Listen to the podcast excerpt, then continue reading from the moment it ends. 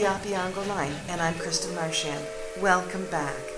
We're here again today at the old Barry's Bay train station, the last of its kind in all of Canada. And we're here again to tell you a little more about your very own global village on the World Wide Web.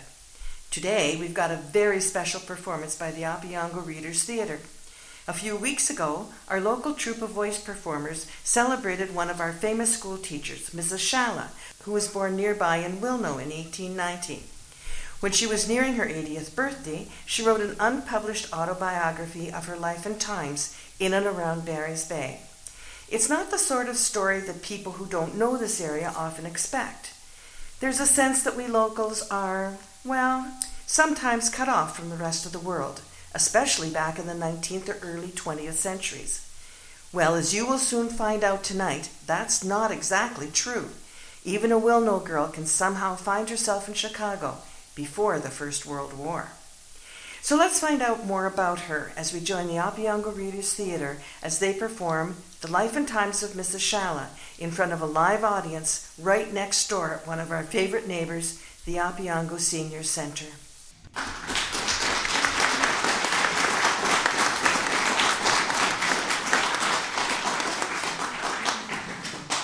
Good evening. I'm Michael Cieklovchesky, and welcome to another evening here at the Opeongo Senior Center in lovely downtown Barry's Bay. I'm joined tonight by two members of our Opeongo Readers Theater, Kristen Marchand and Karen Yakubuski. And do we have a show for you? As many of you know, May 3rd is a big day around these parts. It's the national day of celebration for those among us who have Polish or Kashub roots, and particularly for those who have roots deep in the soil just down the road in Wilno, Canada's oldest Polish settlement. Last year at this time, we brought you a whole host of Nobel Prize winning authors from Poland to tickle your fancy. And so this year, we thought we'd do something a little more local to celebrate Polish and Kashub culture up here along the Opeongo line, one of the main colonization arteries for emigrant settlers back in 19th century eastern Ontario. So, we canvassed far and wide up and down the Madawaska Valley, hoping to find bits and pieces from a wealth of local Polish and Kashub authors. That's when we heard about a hidden treasure. A memoir written by Elizabeth Catherine Etmansky, born in 1890, though known as Mrs. Shalla by many of us who fondly remember her as our grade 3 teacher back in the 1960s. At least we thought we knew Mrs. Shalla, a sweet old teacher long past retirement age, but who somehow found a certain joy in working with eight and nine year old little boys and girls. Little did we know exactly who she was, a far more wonderful woman than just the kind old teacher who also tried to teach us Polish in her spare time. But enough about who we thought she was. Now, just listen to her own words, her voice, and you'll know why she remains one of the great unsung heroes of our very own homegrown generation of Polish and Kashub settlers who make us who we are today. The story of my life is written solely from the fragments of fading memory, which will still remain with me at this late age of 79 years. The memories are available to me, so I shall depend completely on what I have heard or experienced and remembered. My parents were two of the most wonderful people who made their way to America from Poland, searching for the freedom of life which was denied them under German, Austrian, and Russian occupation of their mother country. All of us are prone to evil, and as we look back, we wonder what good we have or have not done. So I ask myself, is anyone happier because I passed this way? Does, does anyone remember that I spoke to them today? Is a single heart rejoicing over what I did or said?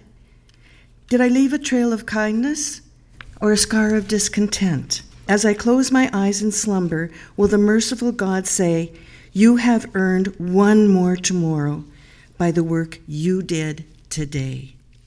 My father, John Etmansky, son of Valentine and Veronica Trzynski, was born in the year 1853 in Kalisz, Poland, and came to this country when his family emigrated from Poland, along with many other families, when he was just one year old. They settled in the township of Sherwood on a farm about five miles north of Wilno.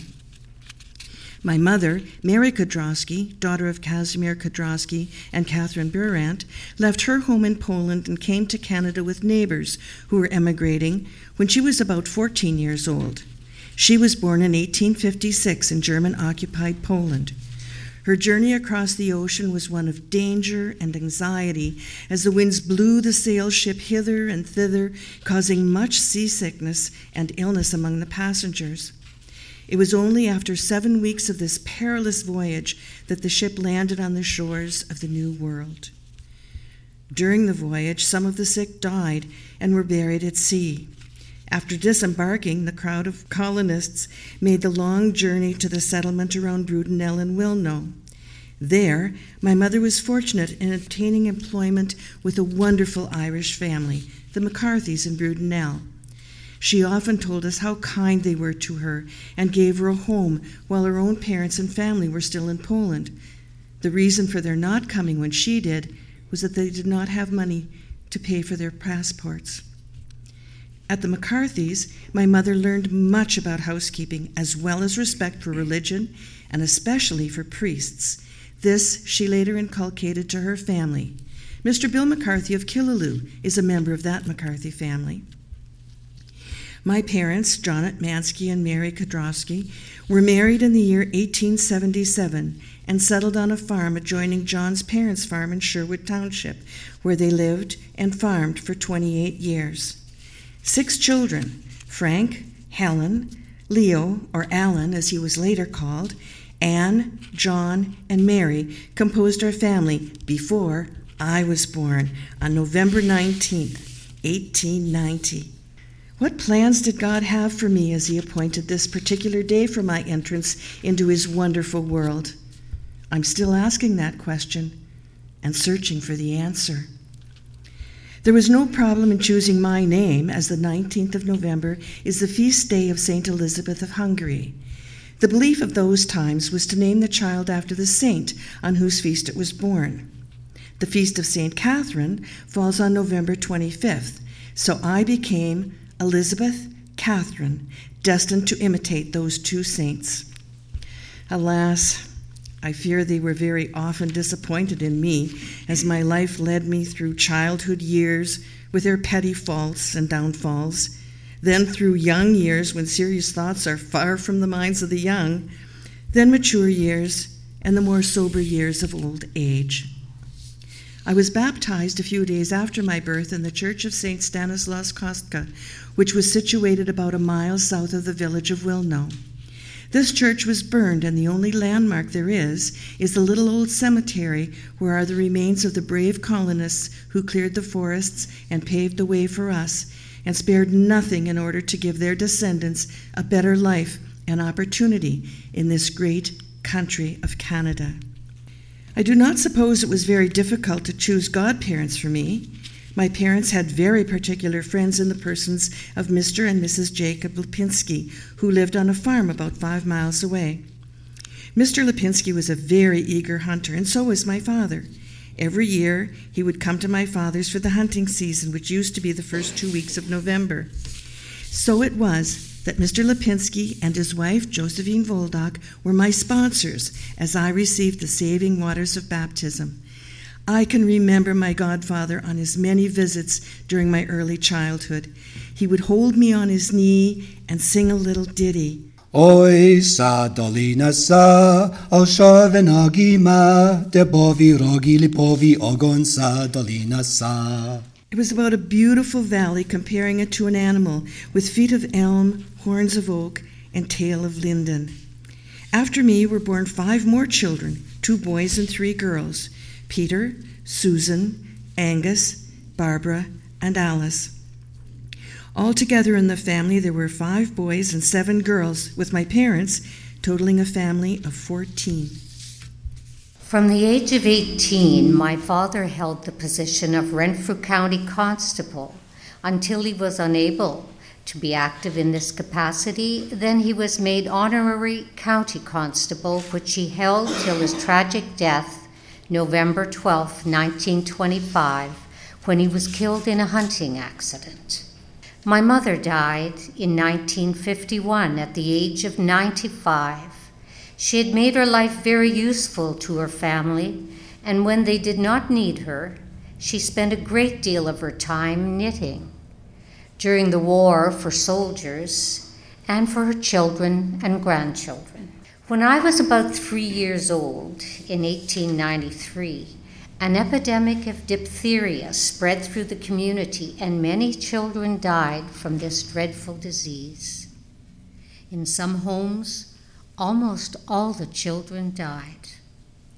There were no miracle drugs as we have now to fight this or stop its spreading. Our family did not escape. Helen, who was then about 14, and Anne, 10 years old, fell victim to the disease and died within two months of one another. But the other children survived. I was too young to understand and share the sorrow with my parents and older brothers and sisters. I can best remember them by visits to their graves in the cemetery behind the old church, St. Stanislaus Kostka, where my mother took us to say a little prayer before Mass on Sundays. Everyone who attended church in Wilno on Sundays visited their loved one's grave before Mass or other devotions. Anyone neglecting to do this was considered amiss in their obligations. Before Mass, there was the singing of Godzinki, the little office of the Blessed Virgin. During Lent, Gorzkie Żale, or Bitter Sorrows, was sung these hymns were sung by the congregation led by a special man, usually in the person of Mr. Valentine Chapesky, who was a singer of great renown and a born leader. Life was pleasant, and though we did not have the entertainment of theater, television, or radio, we were happy in the simple entertainments that were available. For the grown ups and teenagers, there were family gatherings with dancing in the evenings, especially after a bee, when neighbors came to help build a barn or other buildings. In those days, you never hired someone to help you with work. Usually, the neighbors got together to do the work. There was no thought of pay. You returned the favor to your neighbors when they needed help it was a wonderful way to live. People got in contact with one another although they lived miles apart. Children were not idle, so they did not find life boring. There were chores outside for boys and girls. They looked after the feeding of cattle, horses, sheep, chickens, turkey, geese, and ducks. In the evening, they helped to shell beans or strip feathers. While we were doing this, my mother told us hair raising stories about robbers and murderers. We found out later that the idea of telling us such stories was to keep us awake longer, and thus the work progressed. One of the favorite pastimes for the whole family, usually Sunday afternoons, was to look at pictures through a stereoscope. Two pictures of the same object are viewed one by each eye, and the pictures appear to have three dimensions. You could adjust the picture to the proper distance where it showed to the greatest advantage. We had a home set of pictures depicting the life of Christ. It served very well as a booster to our knowledge of religion and at the same time a way of entertainment. My father was one of the more progressive farmers and owned a couple of team of horses a buggy, a wagon, a sleigh. So he was often called upon by less fortunate to drive their sick to the doctor, which meant to Eganville, or for their babies to be baptized. These requests he was never known to refuse, and so it was that my parents had many godchildren in the neighborhood. My first remembrance of our home was a log shanty with a roof of scoops divided into two rooms. I was too young to remember much about this shanty home. A new home, a large two story house, was built when I was about five years old. The carpenter was Alex Rumleski, one of our good friends and neighbors. He was the father of Charlie Rumleski, our present day jeweler in town. He had to plane the boards by hand as planing mills were unknown.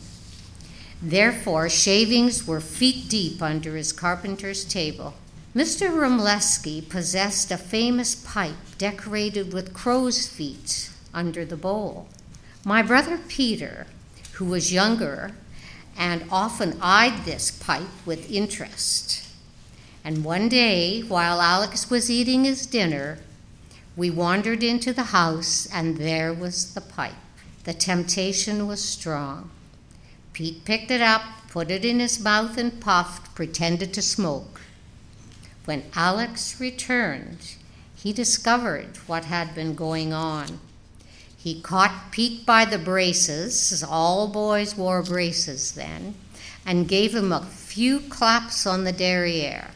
Away went Pete, but not for long. He returned for revenge, unnoticed, with a match. He lit the shavings under the carpenter's table. It took swift action and hard work by Mr. Rumleski to quench the flames. He then dealt with Pete. I imagine Pete couldn't sit comfortably for a few days. My father was a lumberman and jobbed for many years for the Campbell and McNabb Lumber Company. Every winter during lumbering operations, the men who worked for my father boarded and lodged at our house.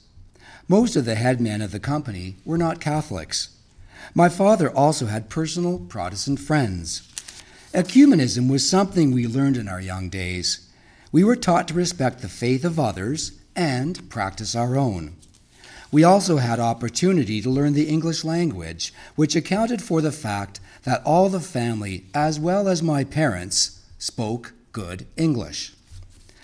A very special friend and classmate of mine through these years while attending at school number five in Sherwood was Katie Lipinski. She was the daughter of Mr. and Mrs. John Lipinski, in whose home we had classes before SS number five was built. She married Walter Palbetsky in the winter of 1915. At that time, I was teaching in the Wilno Separate School near the church. The wedding party met me on the way to school and invited me to share their drive so I had the honor of being with my old friend on her marriage day. Katie was the mother of Betty, Mrs. Dr. Chapesky. Up to the year 1898, there were no schools which we could attend. My oldest brothers, Frank and Alan, attended the separate school at Wilno near St. Stanislaus Church, which was a goodly six miles away, so they had to be driven at least one way, so their attendance there was very short. The first public school, SS number 5 Sherwood, was built on the corner of the Henry Yantha property, but classes began six months before that in our house, and also in the home of Mr. and Mrs. John Lipinski, for two months at a time.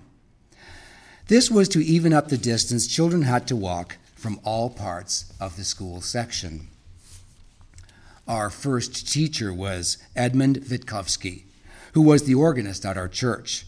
He firmly believed in the old adage spare the rod, spoil the child. Most of the children attending were older than I. We all made swift progress. In a few days, everyone knew their alphabet. Within a week, we could all count to 100. Then came addition. I was distracted somehow and didn't hear the explanation the teacher gave. This was only given once no repetition and then an addition question was given for us to do. I was stuck, not knowing what to do. I feared the consequences, so I stretched my neck to look onto Anthony Beanish's slate and copied his work. This was my first cheating in school, but it taught me a lesson. Afterwards, I always paid attention to the teacher's explanation. I attended public SS number 5 Sherwood for about 4 or 5 years until I had reached what was then called junior 4th class, being the last class in elementary school after which you wrote your entrance to high school examination. Some of my other teachers during this time were Miss Kubashevsky from Renfrew, Miss Hannah Butler, who was a cousin of Mrs. Martin Daly, Margaret Cull, and Charles Gorman, who later became Father Charles Gorman. He was an army chaplain during World War I, but when overseas, he lost his health. On his return, he was hospitalized and died shortly after the ending of the war.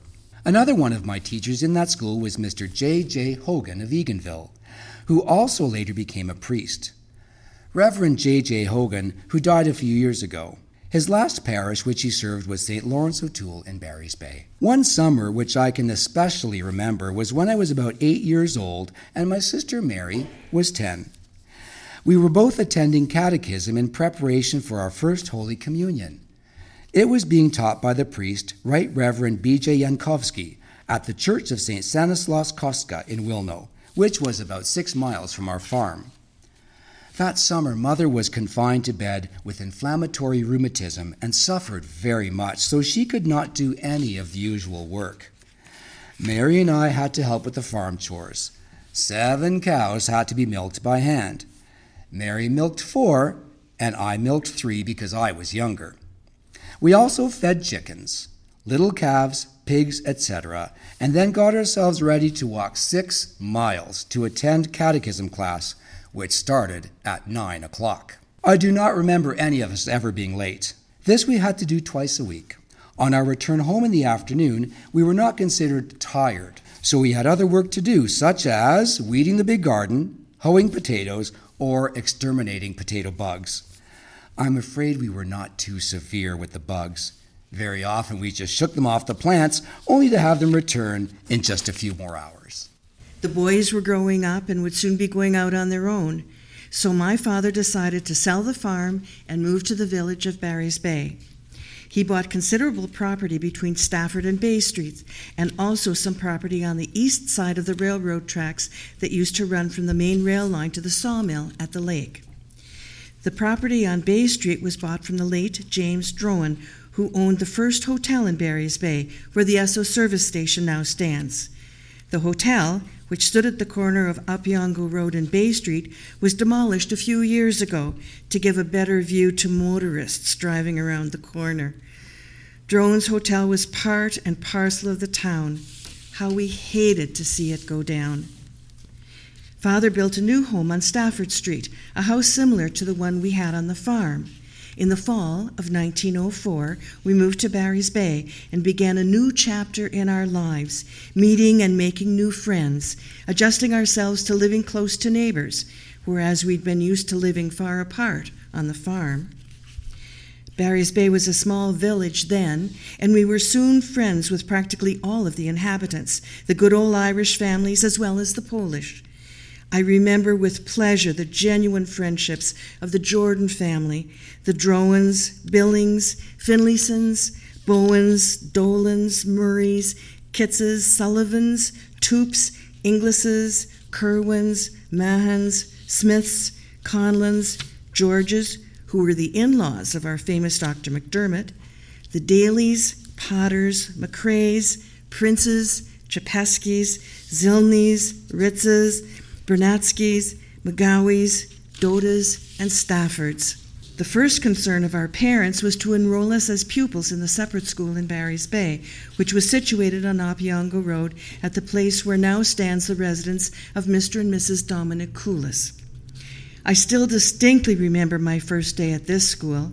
It was just before Christmas, 1904, and the weather was cold and plenty of snow.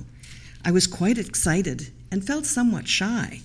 After all, I was just a country girl, and the pupils of this school were sophisticated ones who lived in town, leading a different kind of life. We went to school early, but the door was locked, and we stood shivering. Before long, more children arrived, waiting for the door to open. Among them was a girl, Julia Chapesky, whose family had moved recently from Renfrew. She made friends with me and acquainted me with the other pupils. A kinder heart I have never met. We soon became very good friends, and to this day I carry a very special spot in my heart for Julia. She married Frank Yakabuski, who was for many years our funeral director. One of their family is our present member of provincial parliament, Mr. Paul Yakabuski. After many years of ill health, Julia died about 10 years ago, but I still remember her kindness to me that first school day in Barry's Bay. My first teacher was Miss Barry from Morrisburg. I did not have her long as she was leaving at Christmas time, but I became very fond of her. I went to the station to see her off, and later she sent me a postcard, which I treasured for a long time, looking at it and reading it from time to time. There was a school concert in the making when I started to attend school. Miss Barry gave me a short part in it, a few words, but I attended every practice. The next teacher was Miss Rachel Whalen of Brudenell. She later entered the convent of St. Joseph's Order and was known by the name of Sister Rachel. Shortly after our family had moved to Barry's Bay, my parents were again occupied in doing good deeds. The parish church was about a mile and a half from the village, but there was no presbytery for the accommodation of priests. So our home was made available to the parish priest and other priests who would be coming to help at 40 hours or any other special occasion. That is, until such time as a little home was built for them beside the old church which had been built in 1896. Later on, when a new church was built in the village in 1914, St. Hedwig's, and while awaiting the building of the presbytery of that church, the priest, Reverend Peter Bernatsky, made his home with us. Father Peter remained as a parish priest of St. Hedwig's until the time of his death in 1958. During this time, he did much for the parish in general.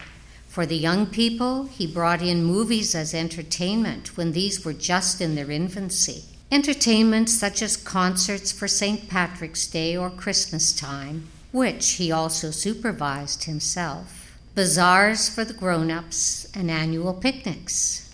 He spared nothing in these being a success. It was wonderful how the people responded to his confidence in their help. For a week, preparation went on to prepare food. Two women were appointed to canvass the town for donations, and I was a canvasser many times. A special train came from Ottawa about 10 in the morning for the convenience of picnickers from Ottawa, Arnprior, Renfrew, Eganville, and all the stations en route. A band also arrived on that train and had a long parade formed from the railroad station to St. Hedwig's picnic grounds.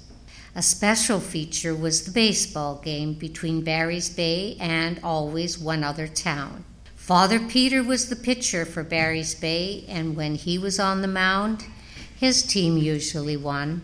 Other players that stand out were Thomas P. Murray, who later became our member of provincial parliament. Before I go on, I would like to mention a few of the old fashioned customs which were so dear to the Polish people and which they had brought with them from Poland. Whenever any visitor entered your home, his first words were, Niech będzie pochwalony Jezus Chrystus. May Jesus Christ be praised. And the people of the house replied, Na wieki wieków Amen, forever and ever, Amen. What a beautiful way of beginning your visit. When going away from a home, you would say, Bądź Bojem, stay with God. These old customs are now replaced with such expressions as good morning, good day, good night, or goodbye. When somebody did you a favor or gave you something, you always said, Bóg zapłać. May God repay you, instead of the thank you of nowadays. At the crossroads in the country, Krzyżówki, you would find a huge cross with the figure of Christ crucified. This was to denote the Catholicity of our country. I had heard somewhere that some of those wayside crosses were erected by the owners of the property they stood on as a token of thanksgiving for their family being spared death during an epidemic that spread throughout the area. I remember my parents always abstained from meat on Christmas Day, a thanksgiving for their family being spared during a pestilence. Another good old custom that stands out in my mind is the old fashioned Polish Pustanoc, which was held, or you might say celebrated, when someone died. Hospitals were not available, so people spent months and sometimes even years in their sick beds at home. They were taken care of by their family or kind neighbors and friends who came to spend nights with the sick or to relieve the family and give them a chance to rest.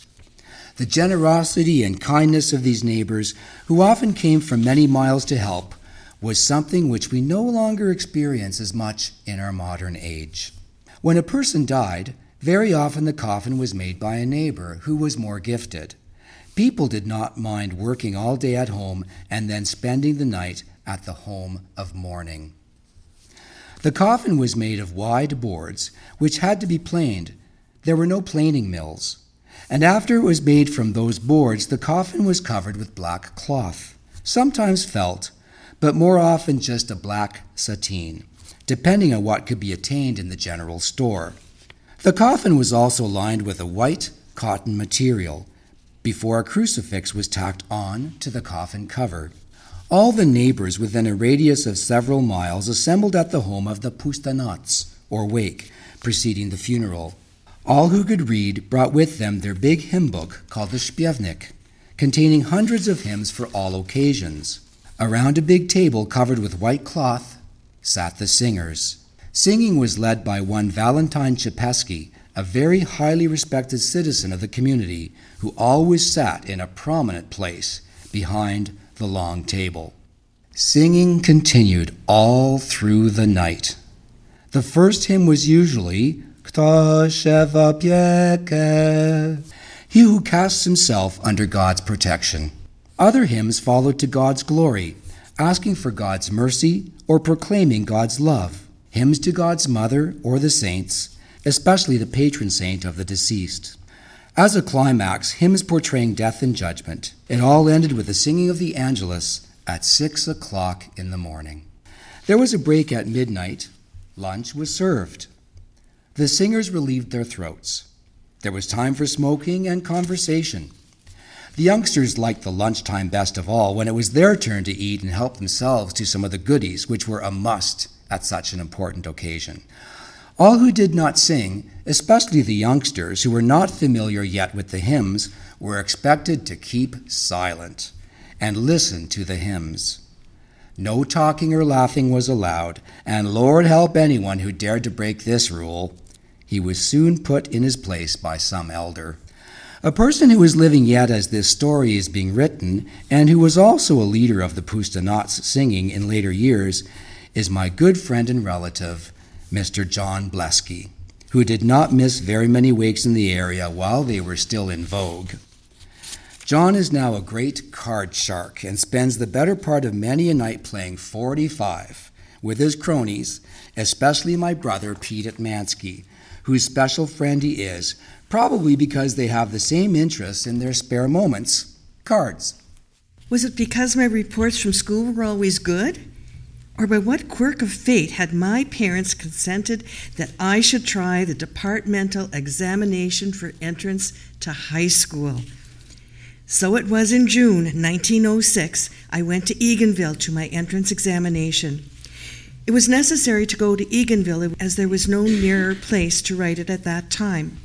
I think it lasted three or four days. While in Eganville, I stayed with Mr. and Mrs. Alex Reeves, who lived near St. John's Church. I knew these people very well, as Mr. Reeves was the agent for the Singer Sewing Machine Company and for many years traveled through our community on his business.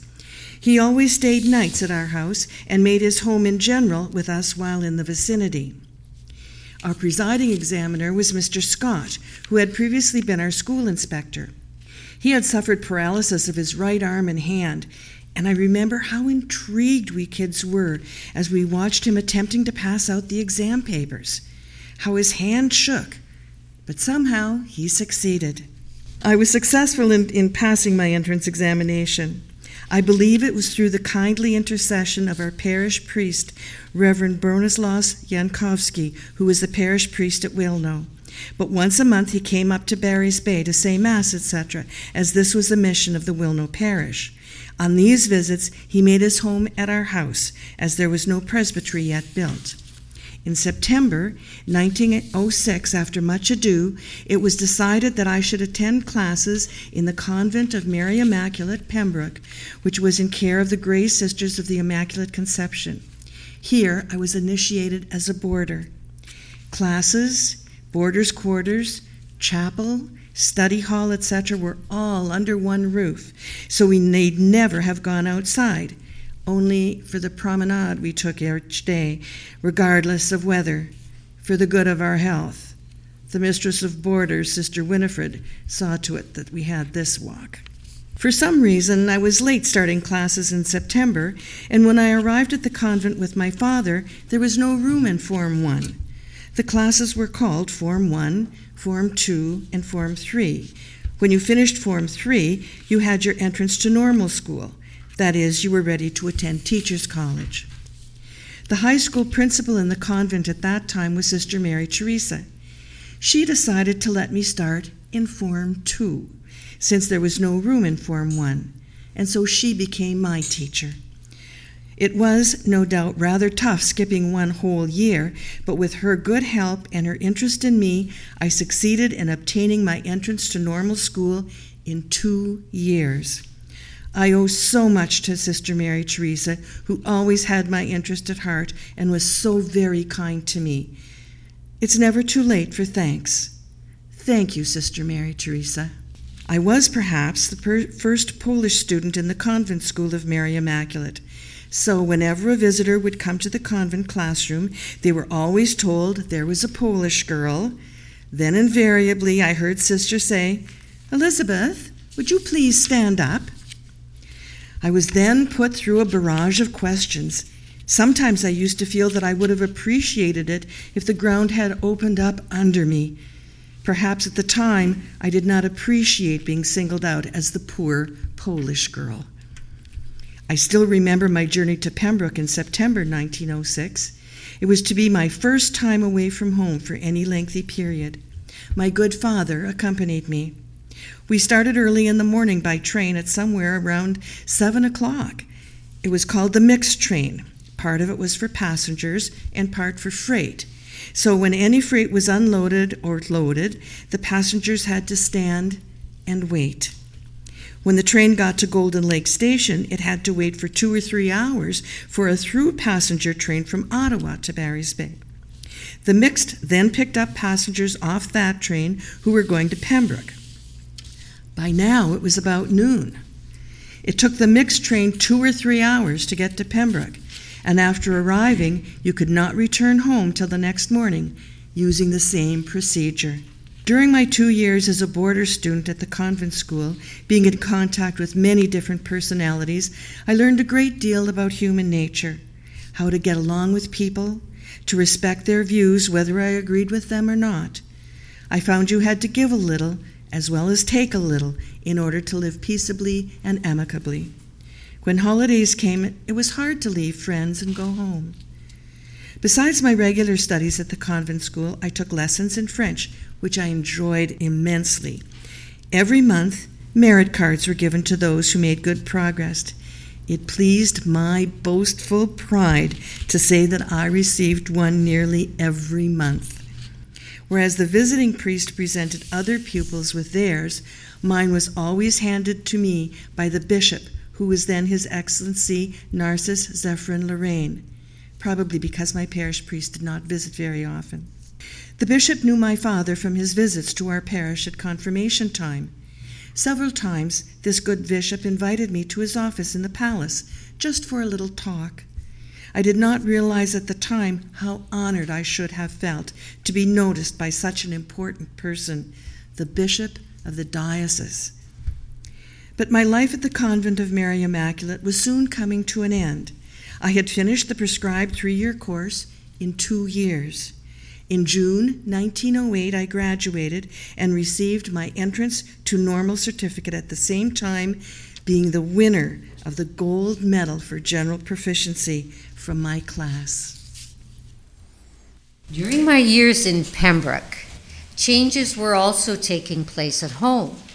My oldest brother Frank was married just before we left our farm in 1904 to Catherine Chapla, and they lived near us in Barry's Bay. Alan had married in 1906 to Magdalene Blank and also lived in Barry's Bay.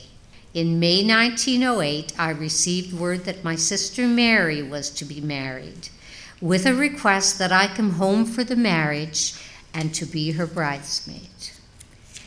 It was not a very good idea to leave class at that time of year, just before graduation, but I dutifully accepted the request, and at Mary's marriage to Anthony Micah, I was bridesmaid.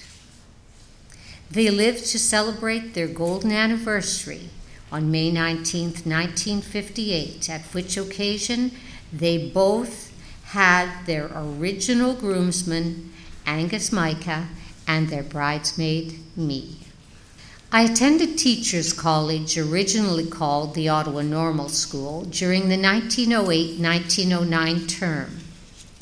During this time, I boarded at the Maison Mère des Sœurs Gris de la Croix, the mother house of the Grey Sisters of the Cross, located at what was then known as Water Street, but now Bruyère Street renamed after the founder of the Grey Sisters. A friend of mine, Josephine Whalen, and I were given a private room where we could study undisturbed by other boarders, until later when Jose decided to move to a private room, and I, preferring company, moved into the regular boarders' quarters. Almost all the girls were French, Prayers were said in French, so what I learned in Pembroke of the French language came in very handy. Jose Whalen entered the St. Joseph community and taught for many years in the North Bay community, and I believe has just lately retired. She is a sister of J.T. Whalen, who is well known in Barry's Bay. While in Ottawa, I became acquainted with Sister Loyola, who was a sister of the well known Father Ed Devine. At that time, she was teaching an elementary class at the Mother House.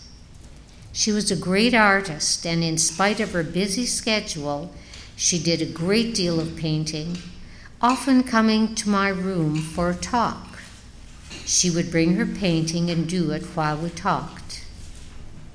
In later years, Sister Loyola was posted to the Martyr's Shrine at Midland, where she did some wonderful painting.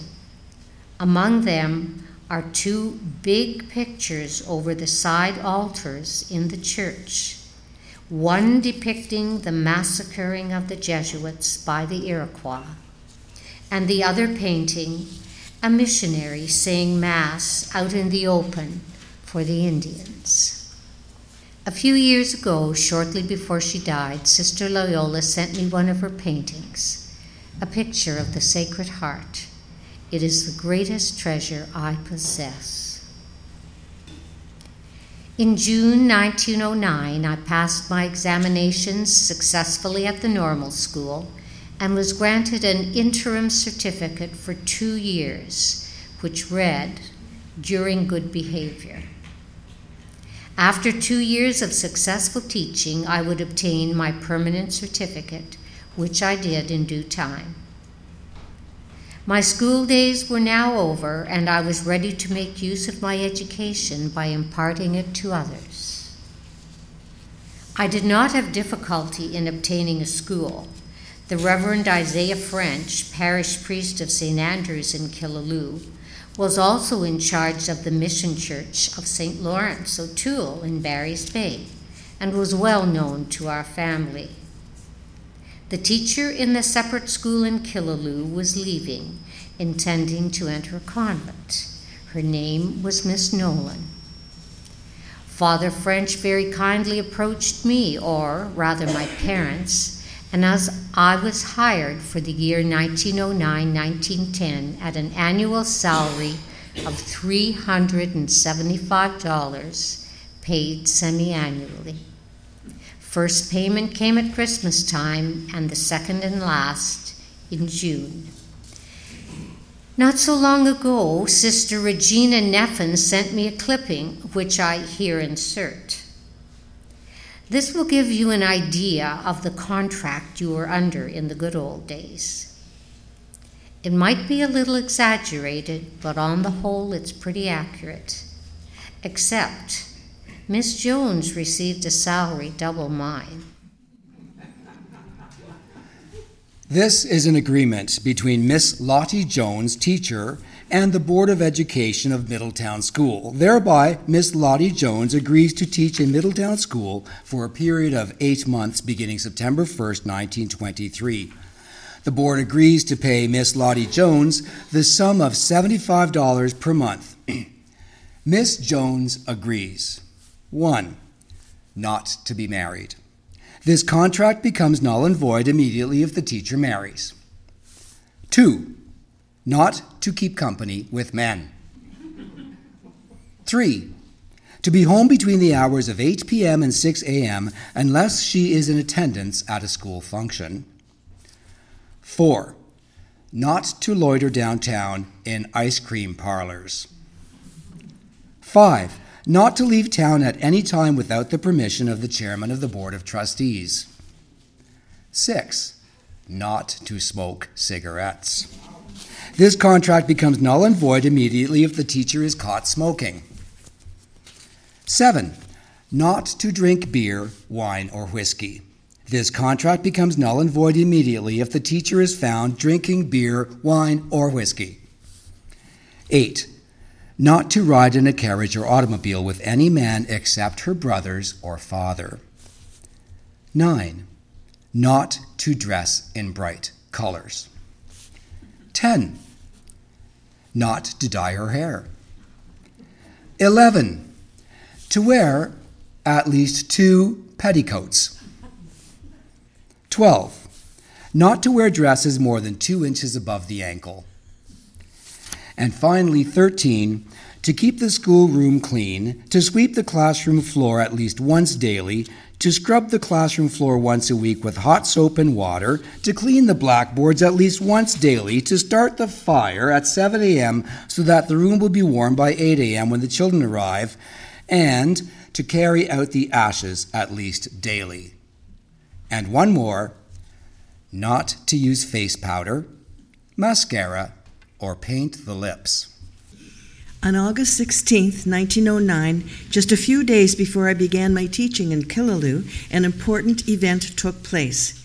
My sister Mary and her husband, Anthony Micah, became the happy parents of a baby boy. He was born at their home. As there was no priest stationed there, the Right Reverend Bronislaus Jankowski of Wilno came up to Barry's Bay and baptized the child.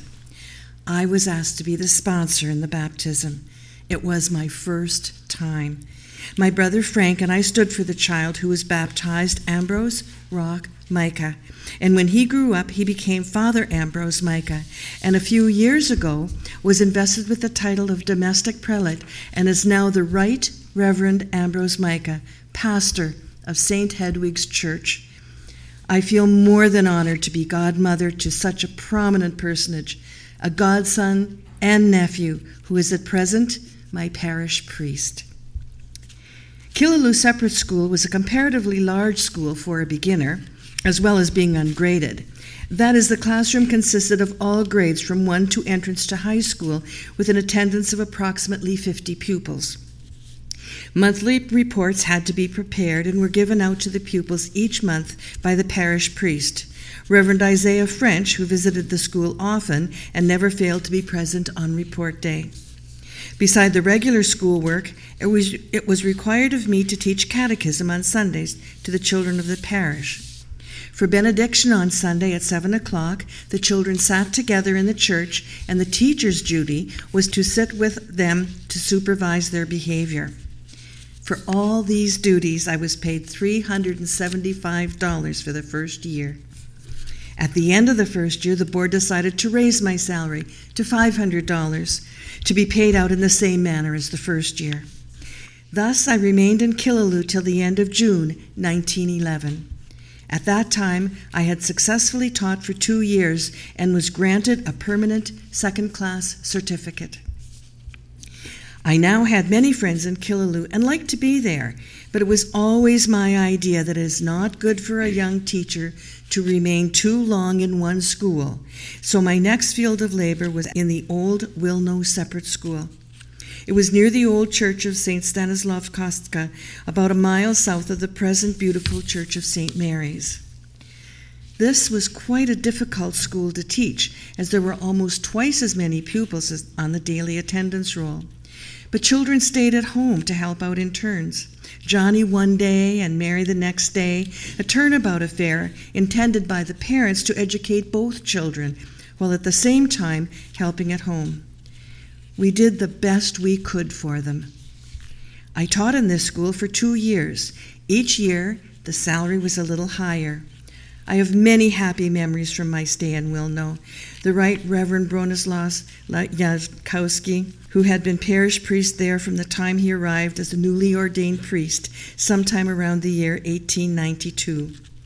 According to my mother, the first child Father Jankowski baptized after coming to Wilno was my brother Peter. Later becoming a Monsignor, Father Jankowski spent the whole of his priestly life as parish priest in Wilno. We can only picture the hardships he experienced visiting the sick, very often being called out in the darkness of night to travel primitively to outlying par- parts of the parish. He himself taught catechism to prepare children for First Holy Communion and confirmation. Many times he was called to come to homes to baptize children. No matter how difficult the journey, he was never known to say no.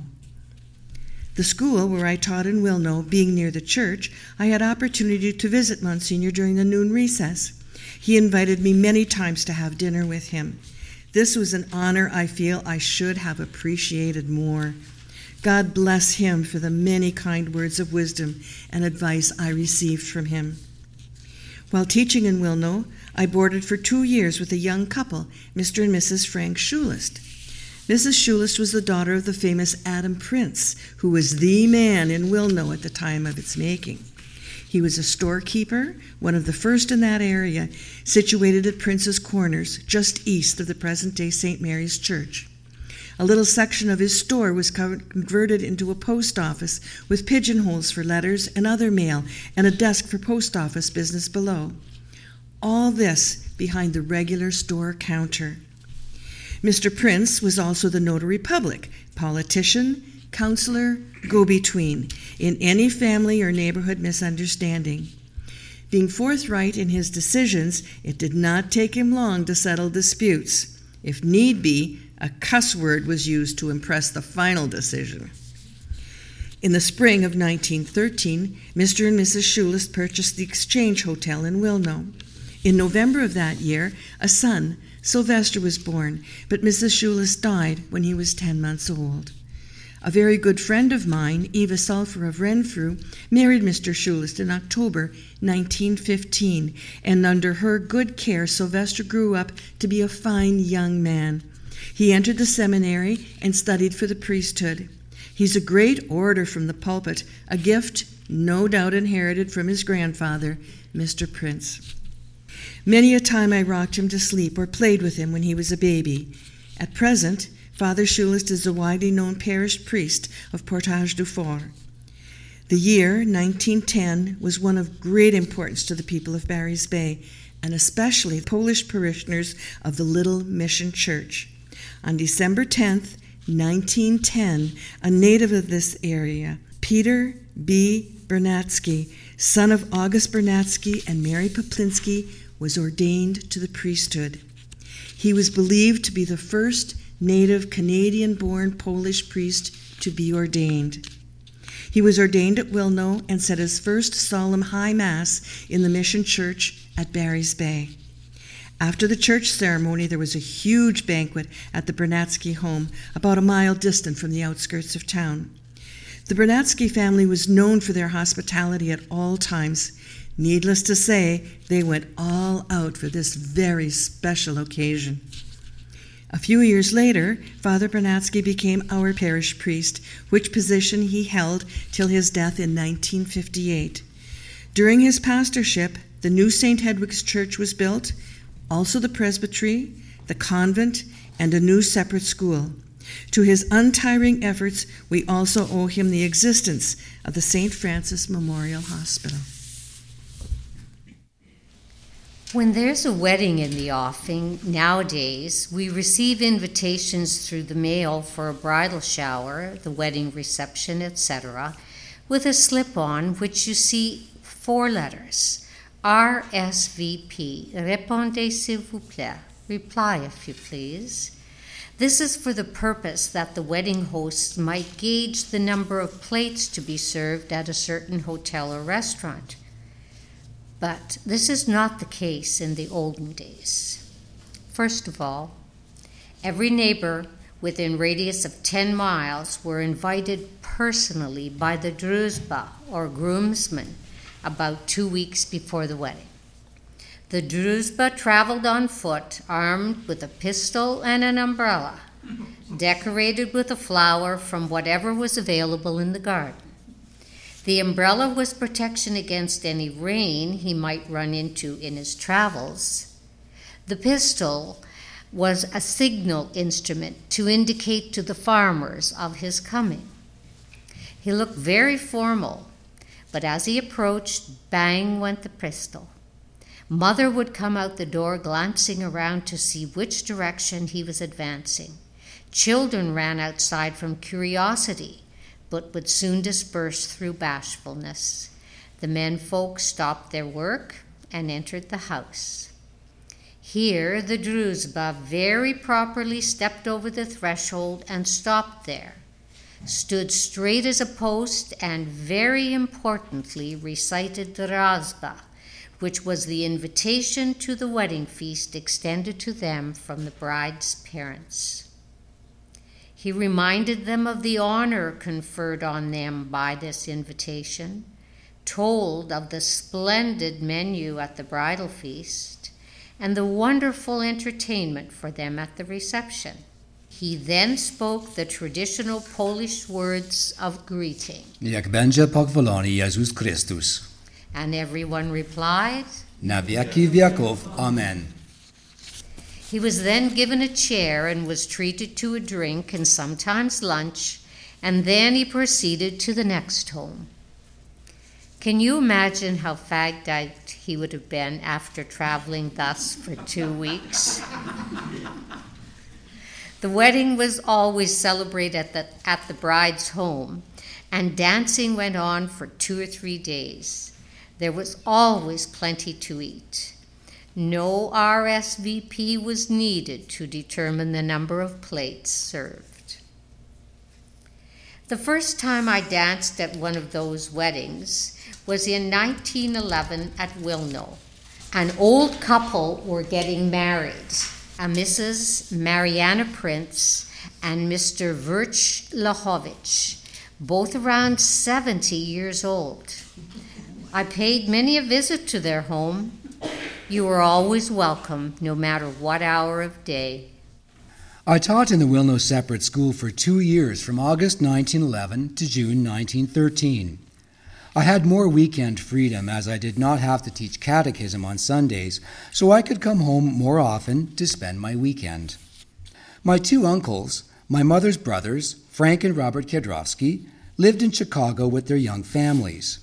They were frequent summertime visitors to our home and were anxious that some of the members of our family should then visit them in Chicago. During my summer holidays in 1913, I decided to go back to Chicago with them after their visit with us. So, in August 1913, I took my first long trip by train to Chicago with Uncle Rob and Aunt Elizabeth Kiedrowski. They lived in a beautiful home in the southern part of the city. Uncle Rob, who had been an employee of the railway company all his life, held a very responsible position in the office of the rail yards. They had two sons Raymond, who was eight, and Robert, who was born while I was visiting them. I did not like city life and longed for some of the fresh air of our good outdoors.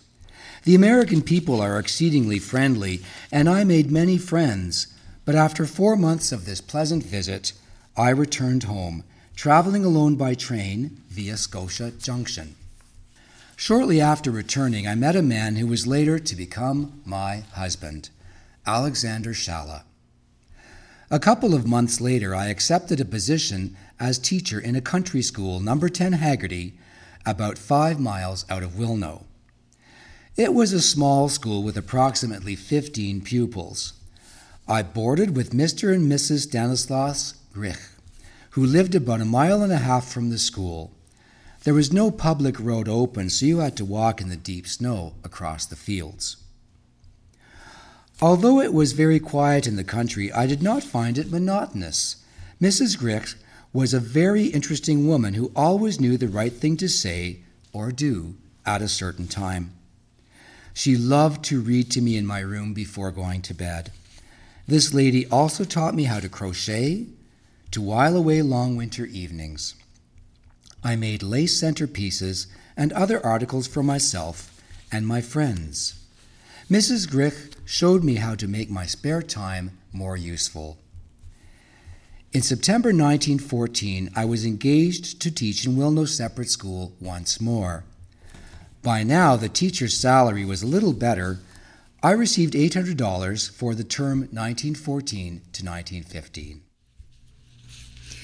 August 1914 was the beginning of the First World War. Many young men volunteered to serve in the Army and went away to training camps. Among them were my brother Peter and his good friend Frank Lukasevich. How hard it was to say goodbye to them when they were leaving for overseas. Peter was wounded at Vimy Ridge in April 1917, but was fortunate enough to return home when the war ended. Frank did not return. He made the supreme sacrifice. During the war, all food was rationed.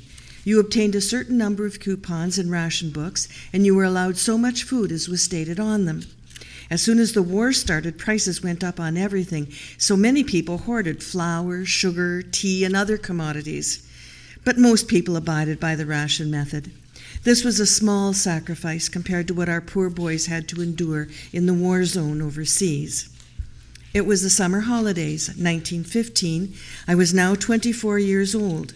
In those days, there was not much future for a teacher. Classes were large, the pay was poor. I decided to make the big step. Alex and I were married on August 10th, 1915, in the newly built church of St. Hedwig's in Barry's Bay by Reverend Peter B. Bernatsky. Our groomsman was Alex's brother Joseph Shalla, and our bridesmaid was my sister, Susan Etmansky, who would later become Mrs. Peter A. Coolis, and who now lives next door to me and is my moral support in my weak moments. At that time in 1915, there were only two cars in Barry's Bay. One belonged to Father Peter Bernatsky, and the other one was owned by Mr. Drowan.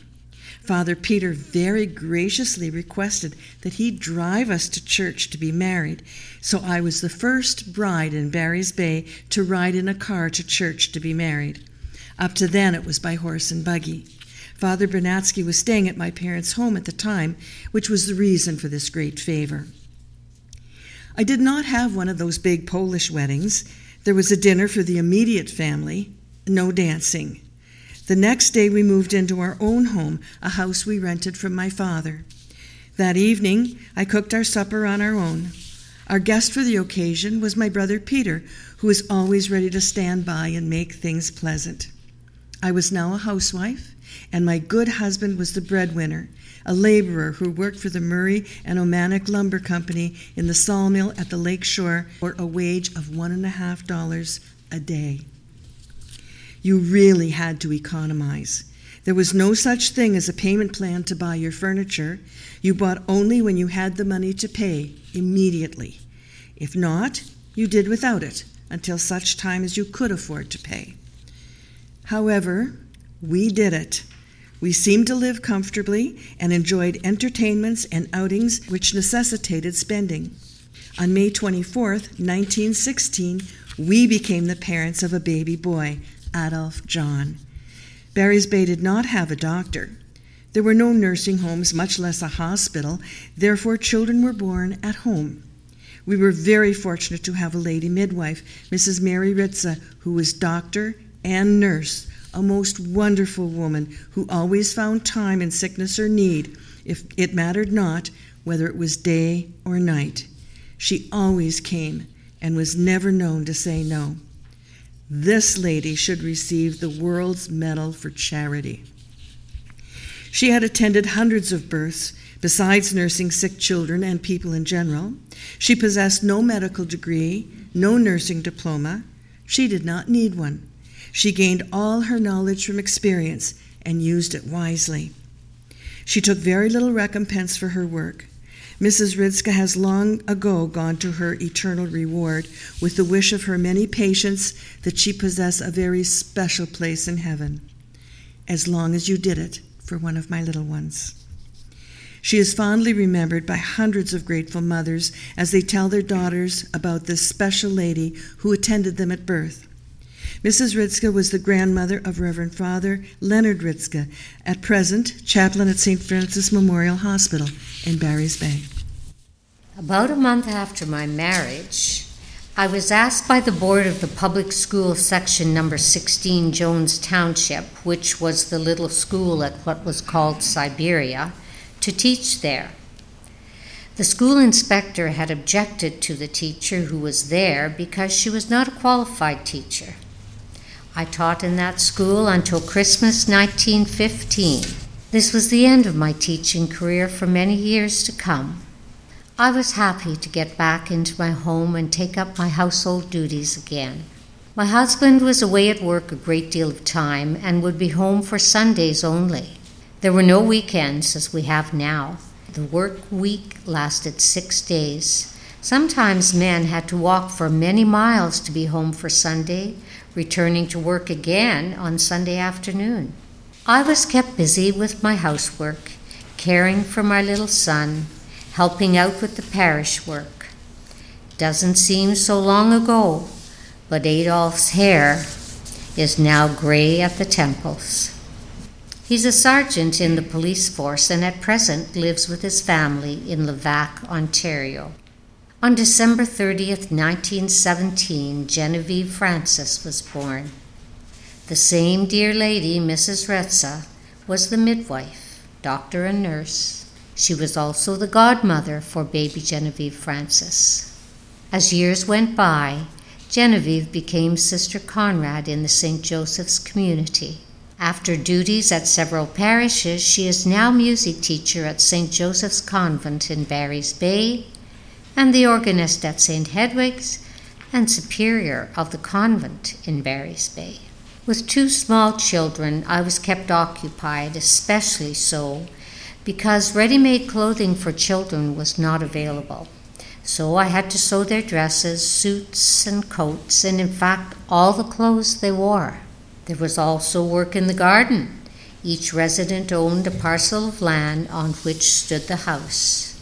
In the back, there was room for planting a garden a patch of potatoes, beds of carrots, beets, beans, lettuce, cucumbers, radishes, and rows of corn. There were pens for chickens and pigs, and a good many kept a cow to provide the family with milk and butter, and nice fresh buttermilk when the butter was churned, which was done by hand with a dasher in a small, slim churn. Our first cow was a Jersey, a gift from my parents.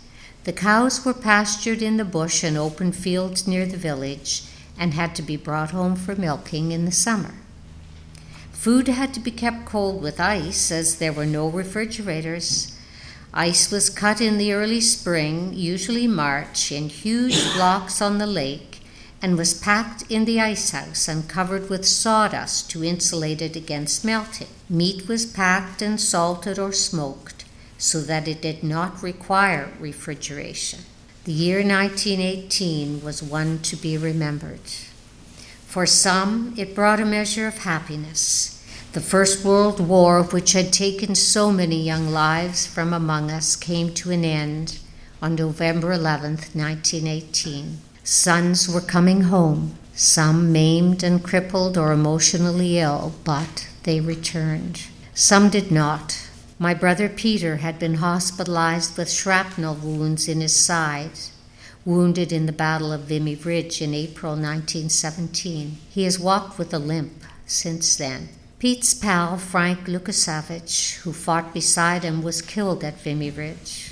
For his family, as well as for many other families who lost their sons, the war, its end, and return of the soldiers was a poignant experience. These returned men very seldom talk about their experiences overseas. That fall of 1918 was also noted for the epidemic of Asiatic flu. Whole families were stricken at a time with no one to care for them. It was then that people showed themselves to be true neighbors in the real sense of the word. They did what they could to help those families who were ill and bedridden. They prepared food and did the most necessary things in the house. Other things could wait. My husband was ill with the flu and pneumonia, and the children were ill as well. Although I was ill also, I was obliged to care for the others. The doctor told me one day that I would die unless I took care of myself. I did not die. We owe a great deal to our wonderful doctor, the late Dr. J.P. McDermott, who so diligently attended all his sick. Dr. McDermott lived in Killaloe but looked after a large territory including Barry's Bay, Wilno, Brudenell, Palmer Rapids, and other surrounding places. In spite of the fact that when he arrived in Barry's Bay, he made his rounds on foot every day. He never said he was tired. God bless him. It is due to his complete dedication as a doctor that only two people in Barry's Bay died from the flu or its complications. Many happenings have escaped my memory and have not been mentioned in the proper time and the proper place in my story.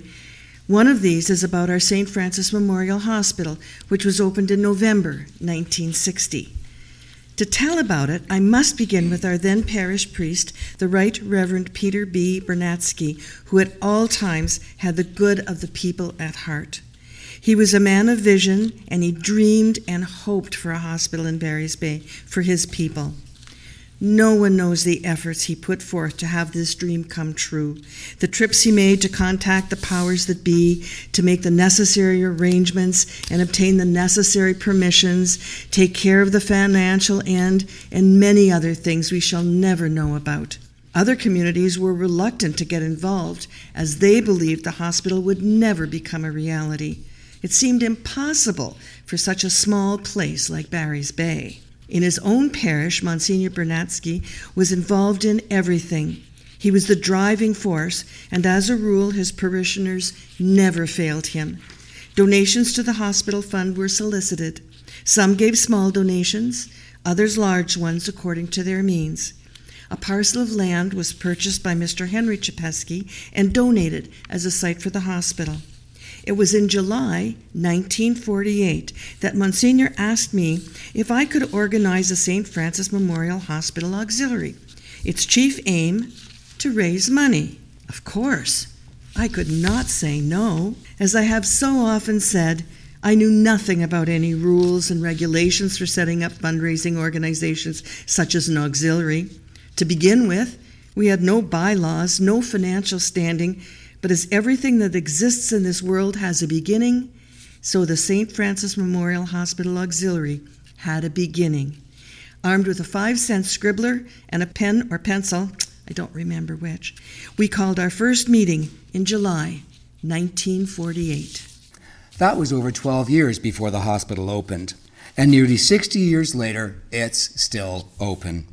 Thanks to people such as Elizabeth Catherine Etmansky, or as many of us knew her, Mrs. Shalla, our grade three teacher, our historian, our advocate for the Polish language, our observer of our culture, or simply as our grandmother.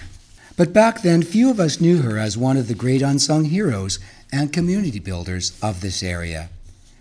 Yes, she was a Polish Canadian, the daughter of some of those first Polish settlers who came to Canada, and the real reason we here along the Opeongo line cherish our Polish heritage, culture, and traditions. It's a culture, a heritage made of such people as Elizabeth Catherine Lansky, Mrs. Shalla. Today's show was performed by Kristen Marchand, Karen Yakabuski, and myself, Michael C. Golchowski, who is one of the many grandchildren of Mrs. Shalla. I wish I could tell you right now that in closing, I had a beautiful dish full of console Hands up if you know what a console is. Okay, so bread dough made into a twister, deep fried, and sprinkled with brown, brown sugar. And how often Mary and Peter and Gerard, and maybe anybody else who's had a good things like that, but when we see our Aunt Catherine coming across the backfield from Grandma's to our house, with the white enamel dish with the blue ring around it, or whatever color it was, with tea towels with fresh concentrate inside sprinkled with brown sugar. And of course, uh, my grandmother did teach some of us Polish in the 1970s as well, well after she had retired from school teaching. And she would gather a little group in her kitchen on Wednesdays when I was about in grade five. Catherine would bring out the tang. and we'd have a few cookies, and we'd get the old readers that Monsignor Micah would bring from the church, and we'd practice our Polish lessons and learn all sorts of the verb tenses and vocabulary that came with us. And very often, there were several of us in the group. Uh, one student also in that group was Susan Prince, and Susan uh, used to speak many Polish words, and you know, knowing now that we call that kashub. And very often, when we were saying words with Grandma in Polish because she wanted us to learn Polish, she would say things like kot, being cat. And then she would say to Susan, How would you say that? And Susan would say kwet. And so we were learning then the connection between both Polish and Kashub at that time. We owe a special debt of gratitude to the entire Glovcheski, Shalla, and Etmansky families of Barry's Bay and Wilno for allowing us to read from Mrs. Shalla's unpublished memoir. It was an honor not soon to be forgotten. Tonight's show was produced by Barry Conway for the Opeongo Readers Theater in association with the Opeongo Senior Center and the Station Keepers, a local volunteer organization in Barry's Bay dedicated to the preservation and promotion of our culture, our heritage. Good night and good luck. Bug zapłać, bądź